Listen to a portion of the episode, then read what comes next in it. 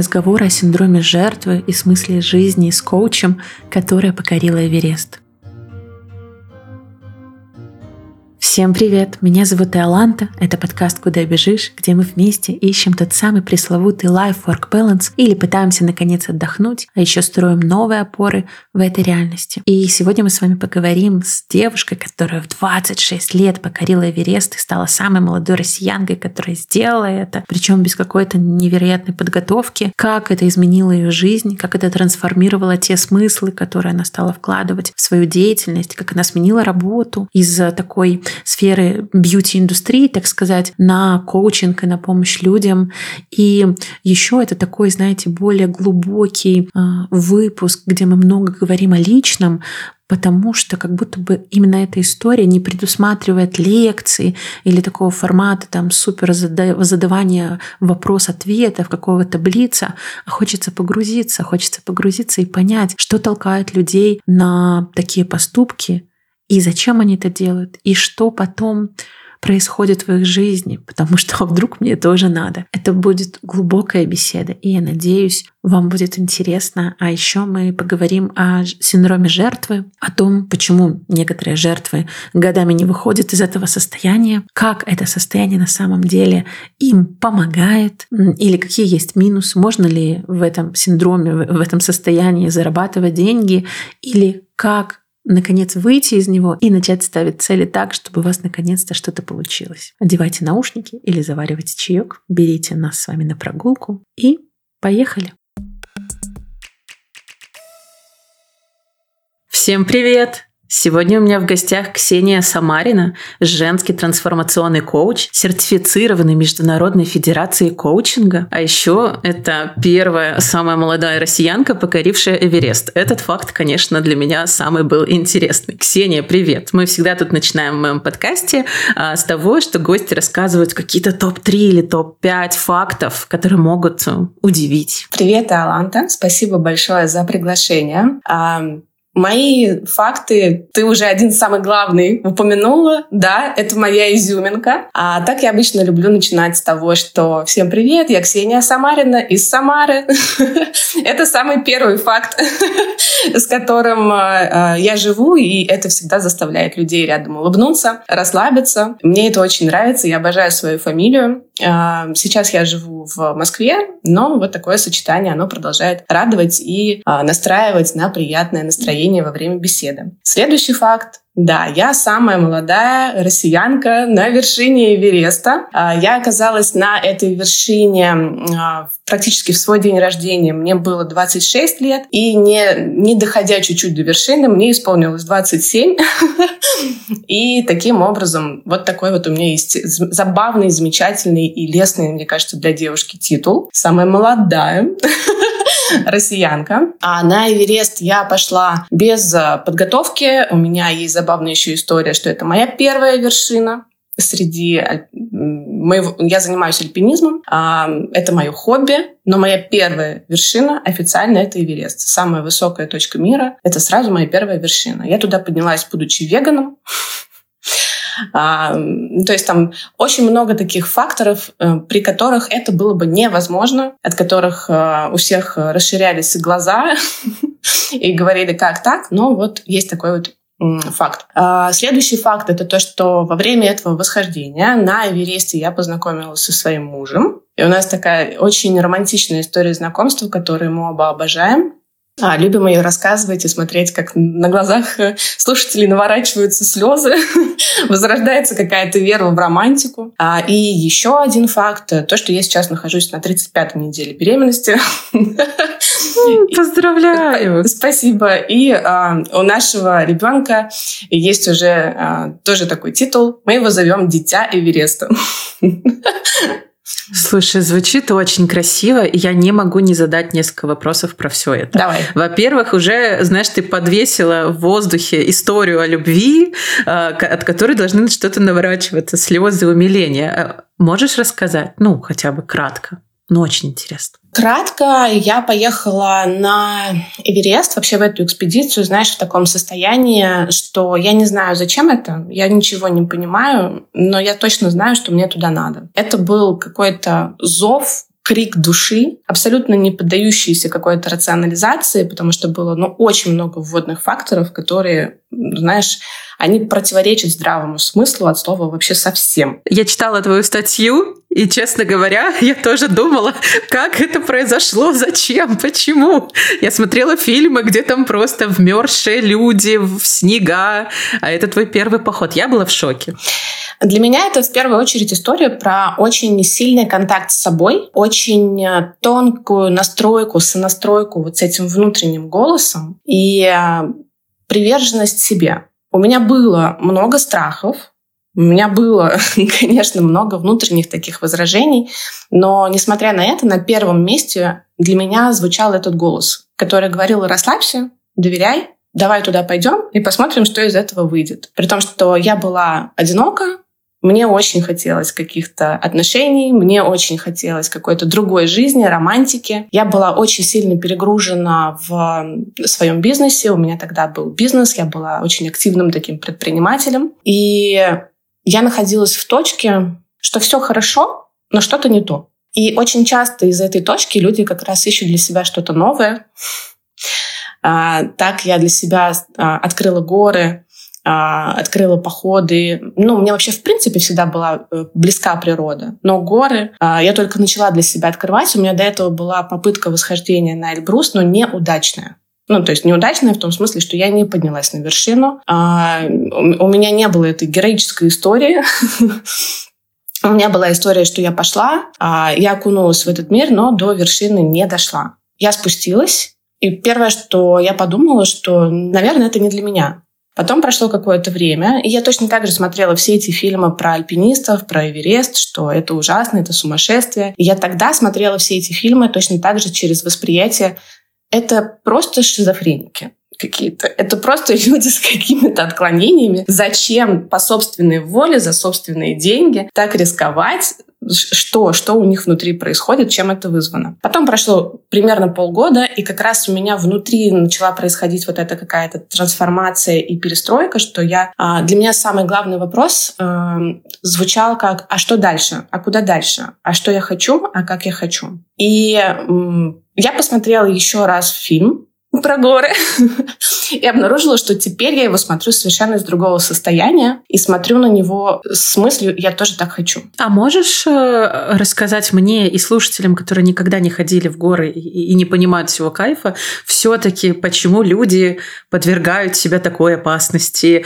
Что получаешь? Что, что, ну, такой, знаешь, вопрос какой-то наивный. Короче, расскажи чайнику, зачем подниматься туда? Из какого внутреннего побуждения это произошло? У каждого этот порыв э, и это внутреннее побуждение разное. То есть я все равно нахожусь э, немножечко в этой тусовке, и я наблюдаю за людьми, я не могу сказать, что у нас это одинаковое какое-то видение этого вопроса. Единственное, что нас объединяет, это то, что мы побывав в горах, испытали невероятное ощущение того самого контакта с собой. То есть все, единственное, в чем мы сходимся, это в убеждении, что в горах очень хорошо слышно себя. Я думаю, что это складывается из нескольких факторов. Во-первых, отдаленность от цивилизации, отдаленность от каких-то гаджетов, информационных источников, а близость э, к такой первозданной природе, отсутствие какой-то, какого-то комфорта. Это все пробуждает какие-то первобытные инстинкты очень глубоко спрятанные, запрятанные. То есть включаются какие-то ресурсы, которые обычно спят а, в такой городской какой-то комфортной жизни или жизни приближенной к городской комфортной. Плюс а, этот стресс, он а, является таким можно сказать, контролируемым. То есть человек идет в такой контролируемый, управляемый стресс. То есть это не какая-то знаешь, а, катастрофа, которая вдруг с тобой произошла. Ужасная какая-то вещь, что ты оказался в какой-то стрессовой ситуации в моменте. Ты сам по доброй воле идешь в какую-то стрессовую ситуацию и там смотришь на то, как ты с этим справляешься, как ты этим управляешь состоянием, что в тебе происходит. То есть ты в этот момент открываешь какие-то новые грани себя, которые тоже недоступны в такой либо обычной жизни, либо в жизни, где какие-то стрессовые ситуации с тобой случаются. А для меня это вот сейчас две метафоры пришло в голову. Либо это как очищение луковицы, да, от шелухи, то есть от всего наносного такого цивилизационного. Либо второй момент, мне почему-то пришло слово инициация. То есть как будто через какую-то, ты говоришь, первобытность, да, находить ключ в себе. А после этого ты стала лучше себя чувствовать? Какая-то вот развилась еще больше? Мне очень близки, во-первых, твои метафоры. Первая про луковицу. Это очень похоже на это ощущение, что ты, а, у тебя появляется связь именно со стержнем каким-то внутренним. А когда ты произнесла слово «инициация», у меня по телу пробежали мурашки. Да, это очень похоже. Это как будто инициация в, ну, что-то похожее на взрослую жизнь, что-то похожее на такую, знаешь, максимальную проявленность. Вот есть я, вот есть моя жизнь. Вот она реальность. Это такая инициация. Звучит красиво. Да. Это такая инициация, что ты не обращаешь внимания на какие-то внешние факторы, там, а что говорят, а что подумают, а как это устроено. Полная перезагрузка, полное обнуление, и ты вот из этой точки идешь, тебе нечего делать, ты целыми днями шагаешь, шагаешь, шагаешь, пейзаж меняется не очень динамично, и у тебя появляется это пространство одновременно для того, чтобы со всеми этими мыслями, которые поднимаются, побыть, никуда от них не убегать, тебя ничего не отвлекает, ты полностью погружаешься вот в это удивительное какое-то погружение, путешествие. И хорошо, если тебя рядом окружают люди, которые, в принципе, тоже находятся в этом же состоянии. То есть у них похожие какие-то процессы идут. А тебя не выдергивают, тебя не отвлекают. Это такой ну, можно сказать, туда добавляется еще некая групповая динамика. Классно. Обожаю групповую динамику. А где там про мужа? Мы, чтобы не убежать дальше.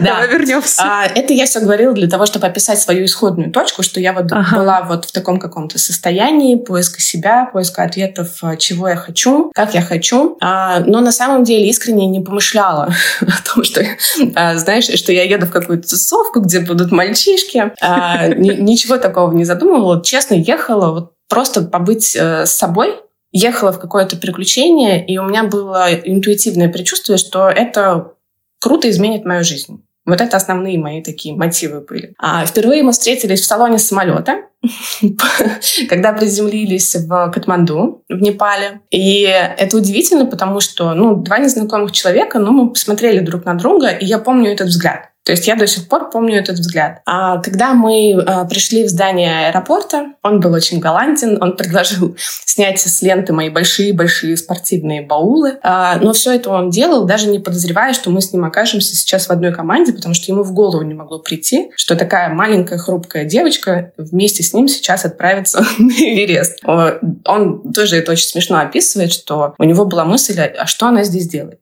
Вообще, Почему, почему она здесь, как она здесь оказалась? Потому что настолько я не лепилась э, с этой атмосферой, с этой обстановкой. Он до сих пор надо мной смеется, что я прилетела с такой красивой брендовой э, сумочкой маленькой дамской. Это э, его тоже очень насмешило, поразило. Он помог мне, он был очень галантен, но на этом как бы все. Наше такое близкое общение закончилось. Мы попали немножко в разные организационные группы. То есть мы были месяц, мы проходили один и тот же путь, но все это время мы никак особо не пересекались. Мы вернулись вернулись обратно после всего этого уже в Россию. У нас было несколько там встреч, мероприятий, но мы тоже общались. Привет, привет, как дела?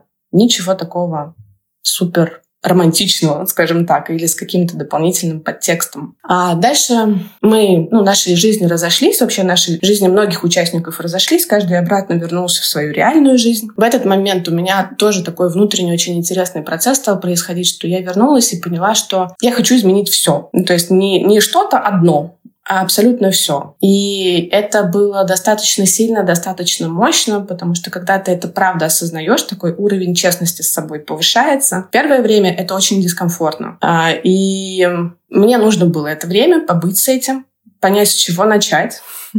Потому что я хотела поменять место жительства, род занятий, окружение, абсолютно все. Прошло примерно три месяца как я вот из такого шокового состояния перешла в более или менее уже жизнеспособное. А, и чисто случайно, э, ну, точнее, я отправилась просто пообедать в кафе рядом с работой. Захожу и смотрю. Первое, за что у меня зацепился взгляд, что я вижу рюкзак, а, который нам выдавали а, на восхождение. Это такой мерч, красный яркий рюкзак с логотипом компании. А я вижу этот рюкзак и понимаю, что ну, это что-то знакомое. Смотрю, кто владелец этого рюкзака. Вижу Алексея. И что тоже для меня не свойственно, сажусь к нему за столик.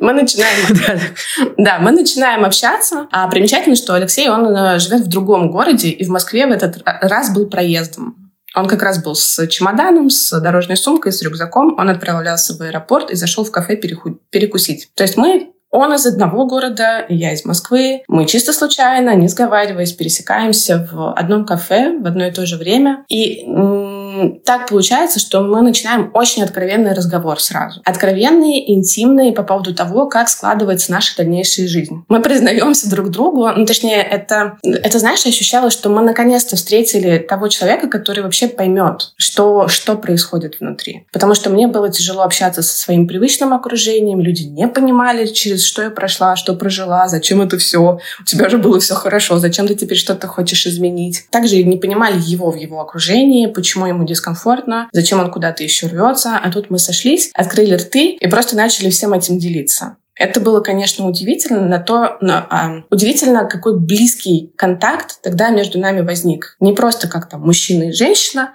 а сразу как два человека, которые очень хорошо друг друга понимают. Этого у меня не хватает иногда воздуха из-за того, что мой живот уже очень близко к моей диафрагме. Прикольно.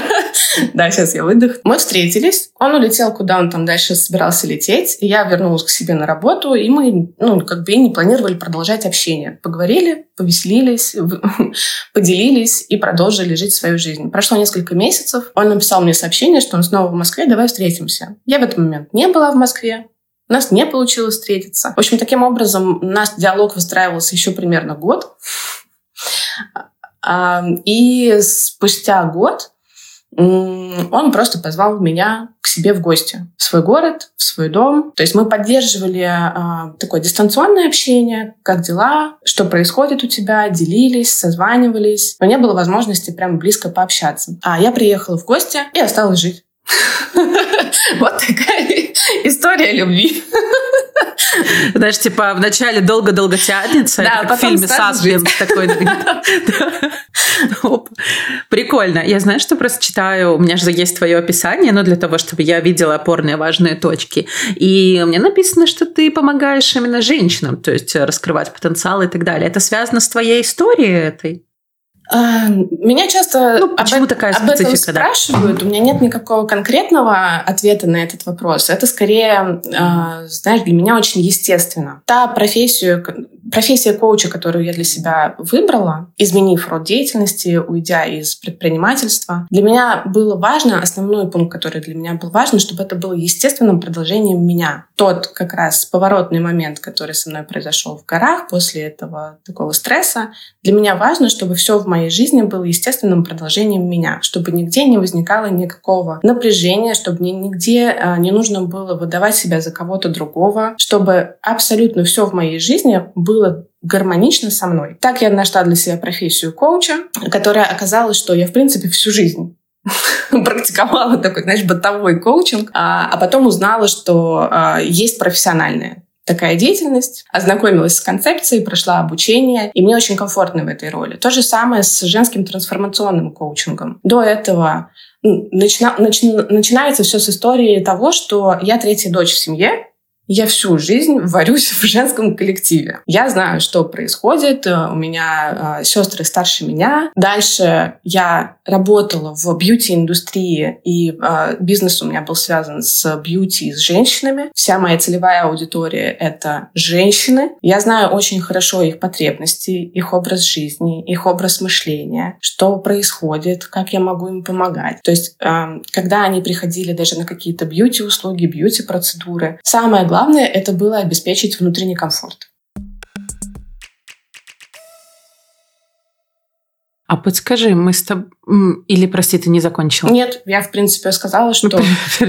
Это просто ага. то, что с самого начала меня окружает. Это такая естественная для меня среда, и для меня угу. важно было продолжить профессиональную деятельность, сохраняя эту естественную среду для себя. Звучит очень круто. А подскажи, мы когда обсуждали тему и так далее, мы как-то так, знаешь, вышли на синдром жертвы. И вот мне интересно, а это то, с чем ты сталкивалась как участник или как зритель? Ну, как-то он влиял на тебя в твоей жизни? Здесь интересно. То есть я собиралась вообще начать наш разговор. У меня, знаешь, есть такой любимый прием. А давай представим, что я миролюбивый инопланетянин. Только что высадилась на Земле и хочу вообще узнать, а что такое жертва. Потому что когда э, мы используем такие понятия, ну, на мой взгляд, заезженные. В том смысле, что мы их очень часто уже слышим из очень разнообразных источников. И мы можем говорить с тобой о жертве, и наши слушатели могут э, слышать это слово, но у каждого будет свое собственное собственное восприятие и определение этого понятия. То есть здесь очень важно вообще договориться с собой в первую очередь, что для тебя это понятие. Да, я находилась в ситуации жертвы. А у меня есть опыт личной трансформации, когда ты выходишь из этого состояния, когда ты берешь на себя ответственность, когда ты э, действуешь, когда ты выстраиваешь жизнь, исходя из собственных интересов. А, но я подозреваю, что у меня это понятие, оно, знаешь, несколько другое, чем в классической психологии. То есть... А можешь прям на примерах тогда, ты правильно говоришь, надо свериться с, да. со слушателями. А, угу. Для меня есть два понятия. Такое из классической психологии, где это действительно требует э, помощи именно психолога, возможно, психотерапевта, когда имели место быть какие-то травма- травматичные события, какая-то травма, а, которая закрепилась в сознании и провоцирует человека действовать из состояния жертвы. И есть такое, знаешь, а, самовольное, самопроизвольное погружение в это состояние, вот э, на личном опыте я проживала такой опыт, который больше связан с таким некоторым перегрузом в жизни, а, что очень много событий, очень много обстоятельств, и психика использует этот механизм уйти в состояние жертвы, связано именно с этим каким-то очень динамичным образом жизни и очень динамичными событиями вокруг. То есть нет, а, скажем, такой травматики под этим. Есть необходимость просто взглянуть, что происходит в жизни, почему так происходит, что я с этим не справляюсь, и как я могу выйти из этого состояния. И здесь имеет смысл работать с коучем, именно направляя себя, а как я хочу, а куда я хочу, а что мне требуется изменить. Если есть место какой-то а, травматизации, то это квалифицированный психолог, это психотерапия, и в первую очередь работа с травмой и ну, такое максимально бережное отношение к себе. Согласна. А есть ли у тебя, может быть, у клиенток или, опять же, из твоего примера какие-то самые типичные ситуации, в которые попадает жертва, ну, для того, чтобы люди могли себя как-то ассоциировать и понять, в ней ли они сейчас или нет. Ты видишь, я тебя перевожу в плоскость таких «давай мне простые примеры для чайников, пожалуйста». Э, я тебе за это очень благодарна, потому что у меня есть тенденция к такой глобализации процессов. А, то, с чем я чаще всего сталкиваюсь, а, это такие самопроизвольные жертвы, больше не знающие, как они хотят жить, скажем так. То есть а, есть работа, есть семья, есть отношения, есть ощущение, что что-то не так, но вместо того, чтобы пойти в историю, спросить себя, а как я хочу, больше идет фокус внимания, а кто не дает мне жить так, как я хочу. Что такого происходит? Что не так делает мой муж? Что не так э, делают мои родственники? Что не так на моей работе? А, ну, то есть такой искаженный фокус восприятия, который как раз-таки не дает пойти в этот контакт с собой и узнать, а что, а, а куда мне? Взять эту ответственность на себя, а, перейти к действиям. Вот я чаще всего сталкиваюсь в своей практике с, именно с этим. А у меня, знаешь, еще есть такой маркер по речи. А есть такая писательница Рима Ефимкина, она э, тоже психолог, и она написала целую книгу, там, не помню точно название, но, грубо говоря, как перевести с марсианского на человеческий, и как отличить вот разные типы клиентов по речи. И там было как раз про то, что э, я просто тоже коуч, и скоро получаю диплом психолога, вот поэтому мы с тобой на одной волне. Э, то есть, когда люди говорят, ситуация случилась, или там что-то произошло, не я сделал что-то, и поэтому это произошло. Вот, и вот это вот инфинитив. Для меня это сразу, а, Окей, интересный маркер. Вот, поделилась своей такой лайфхаком. Да, я согласна с тобой. Есть такое через речь, через психолингвистику, это сразу очень заметно. Да, и давай поговорим про плюсы этого положения. Ну, будем честными, правда, многие выбирают винить государство, работодателей и так далее, и не менять жизнь. Прям, ну, такое какой-то большой слой людей. Но они же за это что-то получают. Вряд ли бы кто-то, знаешь, оставался там супер дискомфортно. Э, для меня здесь как раз-таки очень важное слово — это дискомфорт и комфорт. Человек получает в первую очередь комфорт. Психологический, физический комфорт. Потому что я всегда настраиваю своих клиентов и себя э, на то, что такая работа трансформационная, она не про пони и не про единорогов.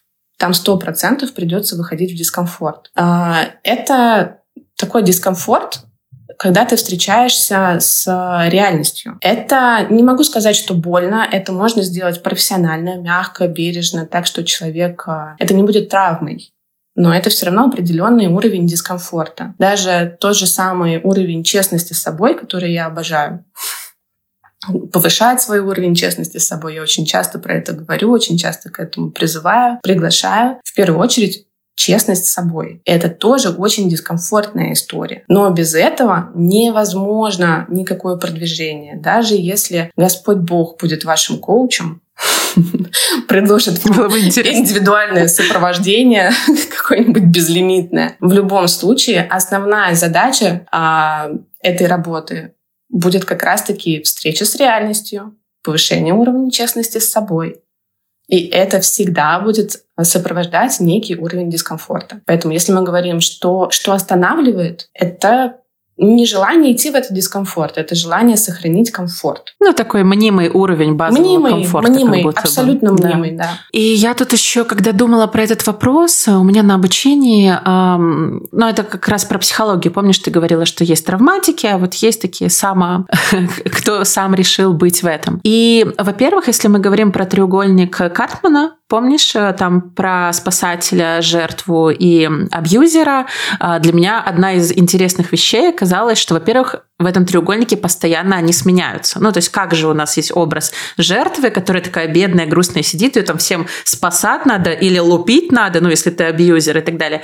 А там вообще-то в этом треугольнике очень меняются. И к чему я это говорю? И еще один из э, таких супер инсайтов, которые я получила, что у жертвы нету никакой ответственности. Ну, то есть я когда тебя спросила, в чем плюс, да, я вот про это думала, что ноль ответственности, но много власти, потому что тебя жалеют, ты вроде бедная, но и делать ничего не надо. И вот это для меня стало просто каким-то э, новым. Вот что думаешь про это? Обожаю тему ответственности. Но здесь э, всегда тоже начинаю с того же, а что такое ответственность для тебя. И если я работаю с клиентом, то как только у нас вводится это понятие, а оно обязательно вводится, без него опять же никуда, то я стараюсь э, опять же синхронизироваться по понятиям. Потому что очень много на ассоциативном уровне, на таком на подсознательном, что ответственность — это очень тяжело, что ответственность — это очень страшно, это невыносимо, и именно поэтому хочется ее избежать. Но как только ты для себя определяешь какое-то понятие ответственности, в котором для тебя как раз открывается большая свобода, большая уверенность, очень много таких сдвигов происходит, очень и меняется восприятие ситуации. И я всегда приглашаю человека как раз сформулировать для себя собственное уникальное определение ответственности, которое может помогать. Я задумалась. Э, мне почему-то сразу пришла в голову честность, про которую мы до этого говорили. То есть для меня ответственность — это про честность перед собой. То есть а, я вот что-то сделала, что-то получила, окей, если это косяк, я честно с собой об этом проговариваю, если это класс, то я тоже анализирую и делаю дальше. Ты говорила вначале, что ты деятельная, так вот я тоже очень деятельная. Поэтому, наверное, для меня ответственность это про то, что что бы я ни сделала, это сделала я, но это не катастрофа, и мы можем делать что-то дальше, просто проанализировав, что получилось. Ну, вот как-то так. А, а у тебя? У меня э, ключевое слово ответ. Это знаешь, в любой а. ситуации нести ответ на какие-то сложившиеся обстоятельства. То есть ты совершаешь действие, получаешь какой-то ответ от внешнего мира, от других людей, в ответ на свое действие. И опять заново несешь за это какой-то ответ. То есть это невозможно предугадать, это невозможно как-то смоделировать какие-то жесткие системы. То есть мы общаемся с тобой, мы с тобой совершаем какое-то действие и несем за это ответ. То есть нас послушают люди, мы пустим какую-то волну и будем держать за это ответ. То есть и в этом моменте я как раз сохраняю эту честность с собой, ту же самую, да, я здесь соглашусь, а, какую-то свою позицию, приверженность себе, своим интересам, своим целям. Я одновременно несу ответ за то, что я делаю, произвожу, какое влияние я оказываю на внешний мир. Для меня ответственность — это про это. То есть, да, бывает такое, что ответственность, она высокая, высокий уровень ответственности. Иногда... Если у тебя бизнес. Да. Это связано с высоким уровнем нагрузки на ту же самую психику, на, на эмоциональное состояние. Есть такое. А, и люди устают от ответственности именно вот в таком вот ключе, когда это, когда это э, в формате перегрузки. И делают какой-то ложный вывод чаще всего, что вся ответственность — это плохо что вся ответственность — это ужасно, это невыносимо. Уйду-ка я в состояние жертвы, где нет этой ответственности, где а, государство не выстроило систему налогообложения. Там сайт госуслуги работает хреново.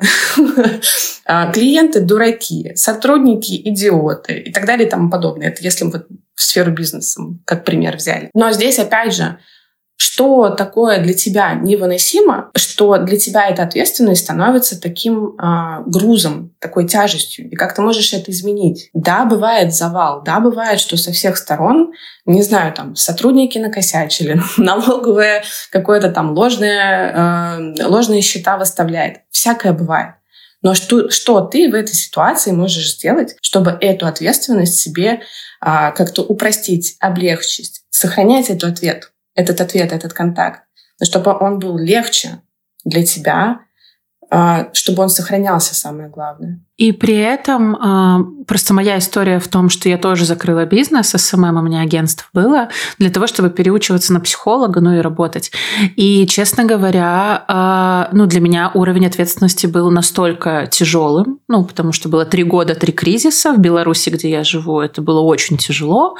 И я прям понимала, что кроме нагрузки мне это больше не приносит каких-то внутренних смыслов. Вот. И тогда я, ну, как-то честно с собой поговорила, полгода, да, то есть это был не в один момент. Это и к тому, что Возможно, кроме того, чтобы менять э, что-то в том, где ты уже есть, да, иногда стоит тоже посмотреть э, сверху и подумать, а там ли я нахожусь. Ну, в общем-то, как у тебя тоже получилось. А, абсолютно тоже согласна. Очень у меня похожая ситуация, что я в какой-то момент как раз-таки честно из этой ответственности посмотрела, что, знаешь, не сотрудники идиоты, не там кризис угу. виноваты, не СВО, не, по, не что там у нас еще было, пандемия, а, ну, то есть, да, это все внешние факторы, которые, они существуют. Это жизнь, это есть. Как я со своей стороны могу э, с этим обращаться с точки зрения ответственности? В какой-то момент, да, я поняла, что самое лучшее для меня — это на данном этапе закрыть бизнес. Это как раз-таки та же самая ответственность. То есть Здесь, кстати, очень опять интересно мы выходим, что ответственность — это не всегда про какую-то, знаешь, кабалу. Что если ты вписался, угу. ты должен это обязательно продолжать, и вот это вот пример ответственного поведения. Нет, это опять же про сверку в моменте. Какая сейчас для тебя ответственность доступна? Окей, закрыть, выйти из, из игры, завершить, начать что-то другое — это тоже про ответственность. Не знаю, хочется поделиться, что нас часто, наверное, в детстве воспитывают именно вот это ощущение ответственности, что начал, доведи до конца. Да, ужасно. И, и права на ошибку нет вообще. Да. Просто делай, делай. Да, но это тоже история про такое просто ложное восприятие этой ответственности. Может быть, не ложное, может быть, для кого-то это работает. Давай оговорюсь так. Но э, э, как это для вас? Да, возможно, родители пытались сделать что-то лучшее, воспитать э, лучшую версию вас. А, все как, как всегда фу, так, из великого знаешь, блага. Но как сейчас? Да, и знаешь, мне тут тоже хочется поделиться а, не только, да, как ты реагируешь, но и как на тебя реагируют, насколько это в обществе не, не до конца принято. Когда я приняла решение закрыть свое агентство, я записала большое видео, где объясняла, ну, какие-то причины, но и при этом везде сквозила мысль, что я просто не хочу вот реально просто не хочу больше. Неинтересно мне. Я хочу играть в другой песочнице, ну, грубо говоря, сейчас. И мне многие люди писали, во-первых, они мне сочувствовали, сопереживали, то есть как будто это было поражение. И они еще пытались найти причины, почему так получилось. А, ну кризис, ну да, многие же закрываются. То есть как будто бы моего «не хочу, неинтересно» было недостаточно. Вот это меня удивило. Ну, и при этом вполне понятно, почему. Не знаю, может быть, мы с тобой Зита и Гита разделенные в детстве.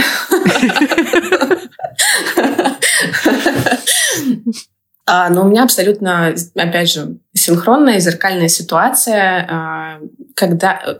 Начнем с того, что я приняла решение закрыть свой бизнес, находясь на Мальдивах. Красиво. Да. Я поехала отдохнуть, то есть я поняла, что что-то что я уже теряю контакт вот э, с реальностью, что-то такое происходит, что мне от этого некомфортно, но я все еще почему-то здесь. Мне нужна какая-то пауза, какое-то пространство для того, чтобы поговорить с собой. Я поехала на Мальдивы в танго-тур, начала танцевать танго и, лежа на пляже, честно себя спросила, что я хочу.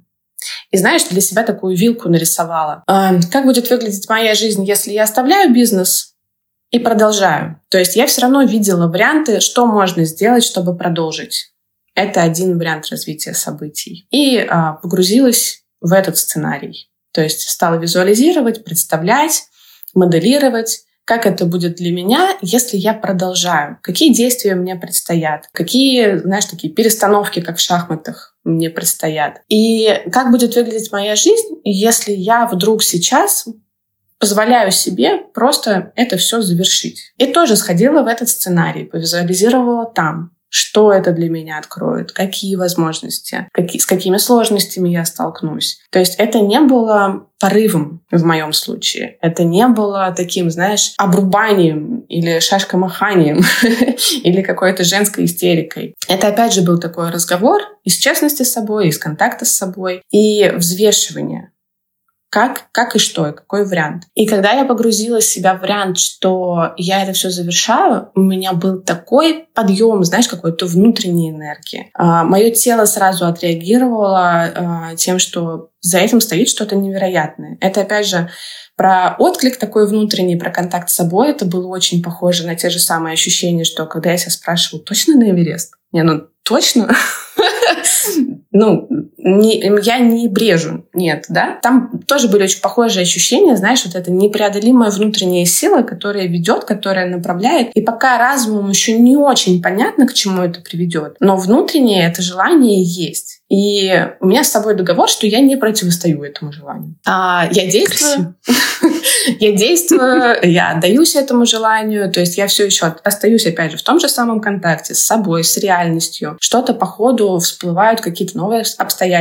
Но этому порыву я отдаюсь. А тут я тоже отдалась этому порыву, что я закрываю бизнес и смотрю, что из этого получится. И ситуация была точно такая же, что 99% людей отреагировали на это как на поражение. Бедненькая, что грустно. Не видно было моей, знаешь, такой абсолютно счастливой улыбки на лице. Не видно было, что насколько у меня расправились плечи. Не видно было, насколько у меня совершенно другой интерес к жизни открылся. А что еще есть? А что еще я могу? А что еще мне интересно? А куда я могу э, пристроить, высвободив энергию, которая у меня освободилась? что я еще могу для тех же самых людей, для мира сделать. Этого всего, знаешь, как будто не было видно. Люди видели все с абсолютно своей точки зрения, что это просто, ну, какой-то вердикт. Просто сразу на мне печать какая-то, штамп. А, и я на это на все смотрела с улыбкой. Мне было почему-то радостно. даже от этого. То есть я заранее знала, что я не пойду ни в какие там ни доказательства, ни даже в объяснения или еще что-то. Я просто на это на все смотрела именно с улыбкой. И м, примерно полгода я себе дала пожить жизнью, делать только то, что хочу. Проснулась с утра, что я хочу. Чем я хочу заняться сегодня? Что мне интересно сегодня? Куда я хочу пойти сегодня? С кем я хочу пообщаться сегодня? Где-то примерно полгода. Так я вообще нащупывала для себя какую-то новую дорожку, новый путь. И потом те же самые люди, которые тогда мне очень сопереживали и боялись, что же со мной должно произойти, а, и как же я теперь, и вообще как мне помочь, может быть, поддержать в этой ситуации. А стали с удивлением обнаруживать, что я открыла для себя дорогу, в которой а, для меня перспектив открывается в разы больше. Просто в разы. И при том, что я не закрыла для себя дорогу в бизнесе и предпринимательстве, то есть у меня есть а, стратегия по реализации а, там, будущих проектов. У меня, если что, написана стратегия до 2060-х годов. Мощно. Хороший подход. Да, я люблю все это прописывать и выписывать. То есть у меня есть такое прям очень масштабное представление конечной точки. И я потратила ну, достаточное количество времени для того, чтобы на каждый этап дать себе достаточно времени и посмотреть, что дальше, что дальше. Чему я все это говорила? К тому, что эти же люди сейчас э, очень заинтересованы, а, а что я такого все-таки сделала? А как мне это удалось? В общем-то, мы здесь сегодня как раз собрались об этом поговорить. Пусть послушают этот подкаст, вот как раз им будет как полезно. Да, слушай, а если вернуться к жертве, э, я все время, знаешь, такая у меня параллельно идет, так надо дать слушателям самую большую пользу, которую мы Давай. будем дать. Если человек понимает, ну да, вот что-то он все время пеняет на какие-то условия, людей и так далее, но походу немножко жертва, еще и жизнь не удовлетворяет. Что бы ты сказала, что этому нужно человеку сделать в начале? То есть есть какой-то сценарий или первые два шага выхода из жертв? А что ты, может, клиентам советуешь? Самое первое э, обратить внимание на формулировку, с которой вы собираетесь в дальнейшем двигаться. Э, самая популярная формулировка, с которой я сталкиваюсь, это как выйти из позиции жертвы. Я считаю эту формулировку не самой удачной для восприятия с точки зрения разума, э, мозга. Мне намного больше нравится постановка вопроса а кем вы хотите быть. А развернуть эту всю историю совершенно в другую сторону тот же самый фокус внимания, ту же самую энергию направить на моделирование э, стратегии не как выйти из жертвы,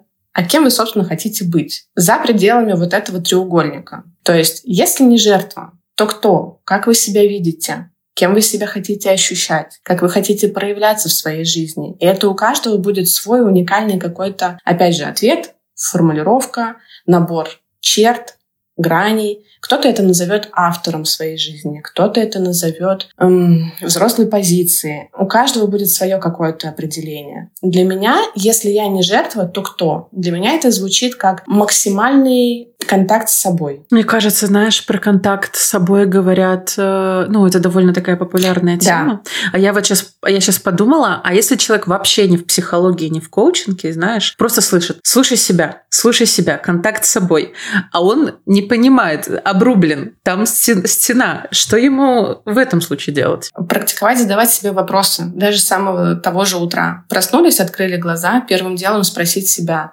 что я сегодня хочу. Я открыл глаза, что я хочу сделать следующим шагом.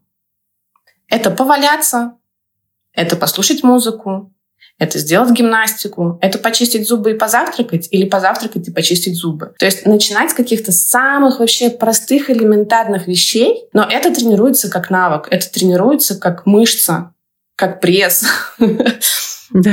Чаще и чаще задавать себе такие вопросы, обращенные именно к себе в моменте. Я бы, знаешь, на что это даже сказала? Похоже на какую-то перезапись вот твоего автоматического режима. Да. То есть вот, окей, нам автоматизмы нужны для нашего мозга, чтобы сохранять ресурсы, но иногда эти автоматизмы доводят нас до какой-нибудь задницы, и тогда наша жизнь уже как будто нам и не принадлежит. А тут как будто ты, окей, самых минимальных штук, но ты перезаписываешь все. Да, автоматизмы для меня это прям, знаешь, такая очень яркая картинка, как ну, автопилот включается. Ну, то есть ты уже не сам управляешь своей жизнью, не сам у руля, а перекладываешь как раз что-то на автопилот. Не спорю, да, в некоторых ситуациях они нужны, это классный механизм, но опять же выступаю за то, чтобы даже в моменте управления автопилотом присутствовать. То есть пилот, когда переводит самолет в режим автопилотирования, он все равно присутствует и наблюдает за тем, когда а, это уместно, когда это неуместно. А не просто такой, а, ну все, сейчас на автопилоте поедем. Я почему улыбаюсь? Потому что я вспоминаю просто огромное количество людей, и которых знаю или там в ТикТоке слышу, и эти люди максимально не хотят присутствовать в своей жизни. То есть там засыпать под видео, все делать под музыку или под подкасты и так далее. Хотя это классно, слушайте, конечно, наш подкаст, но когда это просто не секунды тишины. То есть вот то, что ты про Эверест рассказывала, про опыт, это же чистота, да. очищение какое-то, да, а у современного человека, я сейчас как, как бабка старая сказала, современный, современный человек. человек. Нет, ну просто у нас э, есть проблемы с чистотой восприятия, потому что она супер всем завалена сейчас. Есть, есть, определенно есть. И у меня сейчас э, ближайшая голубая мечта, которую я осуществлю, это вот у меня 35-я неделя беременности, я работаю по согласованию с собой же до 1 ноября и ухожу в такой отпуск, отшельничества. Для меня наступает очень такой интимный момент. Я ухожу из всех соцсетей, в такую абсолютно реальную жизнь погружаюсь готовлюсь к родам, готовлюсь к встрече с малышом, собираюсь первые недели, месяцы провести с ним в таком максимально реальном пространстве. А, ну, то есть у меня все спланировано таким образом, чтобы все дела завершить. Э, нет, не было необходимости там где-то светиться, а, что-то рассказывать, какие-то посты выставлять. Я не отрицаю этого, я к этому вернусь, но тогда, когда почувствую, что окей, я готова, я насладилась, я напиталась своей реальной жизнью, а, своим домом, своей своей семьей, своим этим уникальным моментом. И, ну, мне кажется, да, это, ну, мне прям не хватает этого. У меня прям, знаешь, физиология этого требует сейчас. Одна из моих самых таких э, э желаний, знаешь, мечт, ну, желаний, которые я почему-то откладываю, мне все время хочется уехать куда-то, знаешь, какой-нибудь хутор, недели на три, и просто вот вставать с рассветом, смотреть на туман. И я реально откладываю это несколько лет. Но когда ты рассказала про свое это отшельничество, меня тоже мурашечки побежали, я подумала, насколько это охрененно. А еще я знаю, что вспомнила? А, в начале интернет, сети, гаджеты это было привилеги... привилегированностью некой, да? А сейчас, если мы вспомним разных богатых людей, которые там отдают детей в пансионаты без гаджетов, то сейчас наоборот умные люди не сидят бесконечно в телефонах. Как будто бы стоит подумать об этом тоже, что не забивать свою жизнь э, листанием ТикТока по три часа в день. Я знаю, такие, к сожалению, бывают. Но я представляю, почему так происходит, но это грустно. Я со своей стороны тоже очень хорошо осознаю эту тенденцию, такую виртуализацию э, и уход, опять же, сознанием, вниманием в какую-то такую виртуальную жизнь. Понимаю, насколько это отдаляет от себя, отдаляет от своего тела и провоцирует провоцирует на самом деле колоссальное количество тревожности в жизни. А, и стараюсь, опять же, в свою деятельность максимально включать. Да, я веду соцсети, да, я транслирую свою деятельность там, через те же самые соцсети и держу контакт с аудиторией. А, но я стараюсь максимально, знаешь, делать такие ремарки, что, ну, например, тот же самый коучинг, когда я рассказываю, публикую какие-то кейсы, публикую какие-то отзывы. Я стараюсь сделать это сразу с ремаркой. Ребят, смотрите, вот это вот реальная история. Здесь нет вау-бдыщ спецэффектов. Здесь у человека не случилось никакого миллиарда замужества с шейхом а, после одной консультации. Здесь у человека после там, 6-8 недель индивидуальной работы а, случился инсайт, что все зависит от нее.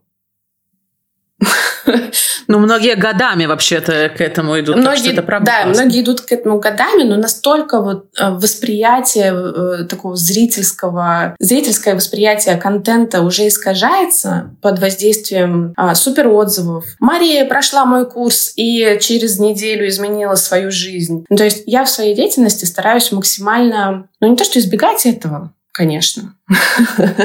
Это тоже, знаешь, перекос немножечко в другую, в другую сторону. Нет-нет, мои клиенты, не меняйте, пожалуйста, свою жизнь. Но относиться, э, транслировать это максимально приближенно к реальности. С максимально реальными сроками, с максимально реальными результатами, с максимально реальными э, изменениями на мой взгляд, правда важными. Тот же самый контакт с собой. Это намного важнее, чем заработать за неделю миллиард. Да, и мы же знаем истории про тех, кто выиграл там в лотерее, а потом за Откаты, год... Э, да Да, да, да. И то же самое ведь с питанием. Вот ты когда рассказывала, я сразу подумала про тему с РПП, которая у меня, допустим, есть. И как есть такая диетическая культура, которая призывает там похудеть за месяц на 15 килограмм, а то, что эти люди потом наберут 30, как бы вообще э, без разницы. Да, классно. А, смотри, у меня к тебе еще был такой последний вопрос. Так как э, мы говорили сейчас с тобой про цели, может быть, ты расскажешь, как их правильно ставить вообще? Почему некоторые люди такие, ну, хочу там стать кем-то другим, не жертвой, а кем-то другим, или хочу зарабатывать, или хочу замуж, не знаю. Почему у них не получается, как тебе кажется? Цели тоже понятие очень заезженное. Да. Попсовый выпуск. Да, а, я в своей практике обычно употребляю выражение цель слэш желание слэш запрос. И каждый выбирает подходящую для себя формулировку, потому что знаю, что, опять же, очень много уже набито шишек с этими целями, когда люди там «мне нужно научиться целеполаганию», и это заводит их в еще какой-то больший кризис, в еще какое-то большее напряжение, что провоцирует отказ от целей жизни в таком иллюзорном здесь и сейчас. Поэтому тоже всегда предлагаю для себя сформулировать более комфортное понятие этого. Если возвращаться к вопросу, первое, что может мешать поставить цели, двигаться к цели, это негативная коннотация самого понятия цели, целеполагания. То есть э, современная культура, это еще одна бабушка у нас сегодня на подкасте. Здравствуйте, баба Ксюша, современная культура. Но в то же время современная культура и правда навязывает э, несколько агрессивный подход к выполнению цели, достижениям целей, э, целеполаганию. Поэтому здесь э, круто сформулировать для себя как вы, во-первых, как вам комфортно это называть, но э, можно это называть даже просто обозначить, знаешь, координаты э, в навигаторе в своем личном каком-то. Куда, в какое будущее вы хотите для себя переместиться? Что там для вас? Как, как пофантазировать гипотетически. А, я всегда предлагаю это, знаешь, безопасное слово гипотетически. Потому что, опять же, что мешает? Чрезмерная важность и значимость. Я должна... Как любая ошибка. Да, да. То есть как будто если я себе поставлю цель, это сразу автоматически меня ставит на какой-то счетчик. Это сразу помещает меня в какое-то напряженное пространство. Я уже не могу расслабиться, я уже должна работать. Поэтому волшебное слово здесь гипотетически. Просто отдайтесь, пофантазируйте безопасно, без, без, без обязательств. Ну, просто хотя бы направьте свой а, мозг, хотя бы зародите в нем это зернышко, что там что-то возможно для вас. Побудьте с этим, понаблюдайте с этим. И, ну, подытожим. Первое — это сформулировать для себя комфортное слово, цель, желание, запрос, точка, а, координаты в каком-то волшебном навигаторе, которым, который приведет вас в желаемое будущее. А второе — это убрать всю важность и значимость. Понять, что это то, что должно работать для вас, на вас, мягко и бережно, без излишнего напряжения. И третье — э, ориентироваться, знаешь, в таком графике, что ваш запрос, цель, желание ведут вас в ваше расширение, ваше расслабление, ваше процветание. Не очень работает продвижение к цели, от которой вы сжимаетесь. Не очень работает продвижение или там начать действовать э, и предпринимать какие-то э, действия по направлению к цели, от которой внутри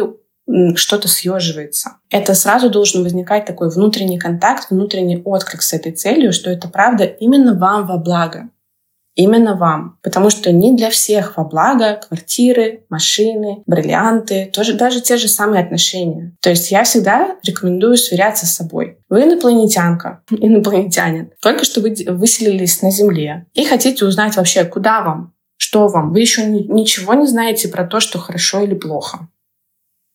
Надо или не надо, правильно или неправильно. Вот из этой точки такого, знаешь, чистого нуля. Что вам было бы интересно? Что вызывает у вас э, ощущение внутренней радости, свободы, э, счастья, того же самого. Но счастье тоже опасное слово, которое требует дополнительной расшифровки. Но это больше ориентация именно на внутренние ощущения. Для меня это вот база того, как себе поставить такую цель, который уже, э, который будет легко продвигаться. Классно, мне понравилось развернуто и понятно. А, обманула. Может быть, еще последний вопрос. А есть ли у тебя книги какие-нибудь или фильмы, или какие-то еще там YouTube, подкасты и так далее, которые тебя вдохновляют и которые вот на эту тему, то есть чтобы люди могли тоже соприкоснуться с чем-то таким? Из книг а, моя последняя любимая а, — это «Внутренняя опора» Любовь Петрановская. Еще не читала.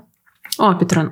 Да, вообще логично. Она детский психолог. Про и, детей. Да, да, да, про детей. И я ее как раз начала читать в связи с беременностью. Но э, в введении к этой книге написано, что это книга для человека любого возраста, неважно, есть дети, нет детей. Это помогает перепрожить свою собственную историю. Она не, не сильно связана прям с таким обучением родительству. Она больше рассказывает про этот механизм формирования внутренних опор не знаю, нужно ли здесь еще спойлерить или нет, как-то подробнее рассказывать об этой книге. Нет, я думаю, что тут у нас такая более короткая ну, рубрика ну, да, нескольких хорошо. рекомендаций. Блиц. Угу. А, это угу. последняя книга, которую я прочитала угу. и всем рекомендую. А, фильмы «Куда ты пропала, Бернадет»? Мне тоже нравится. Кстати, книга что же есть? Книга да, там да, тоже да, интересная. Да. А, фильм мне нравится еще просто за то, что там есть природа. Да, там есть эти очень красивые. Очень, очень вдохновляющие пейзажи. И для меня это один из немногих, ну, пожалуй, даже, наверное, единственный фильм, который говорит о таком каком-то внутреннем возрождении, перерождении, трансформации без лишних соплей. Ну, то есть там нет такой какой-то слащаво-драматичной истории. все очень четко, все очень по делу. А мне очень этим нравится эта картина. Согласна. Согласна. Кстати, она есть э, на Яндексе, по-моему, и в Букмейте, если захотите или послушать, или почитать. Это я так уже вкидываю полезные истории. Вот. Хорошо. Спасибо тебе большое. Мне было очень интересно. Вот. Может быть, у тебя есть какое-то последнее пожелание а, в связи с тем, что мы обсуждали для моих слушателей? Спрашивайте себя, почаще даже о ерунде, даже когда вы заходите в какое-то кафе и вам предлагают меню. Вопрос, что я хочу? Что я хочу сейчас? Практикуйте, ставьте заставку на телефон, ставьте какие-то напоминания, спросите себя сейчас о чем-нибудь. Это мелочь, это доступно каждому, но это, на мой взгляд, самый эффективный инструмент, который помогает э, как раз-таки налаживать эту самую связь с собой и открывать ту самую роль, которая не жертва, которая какая-то другая, где вы живете, кайфуете, проявляетесь, наслаждаетесь жизнью. Класс, спасибо тебе. Мне было сегодня очень интересно и очень глубоко. Спасибо. Всем пока, всем баланса и до новых встреч.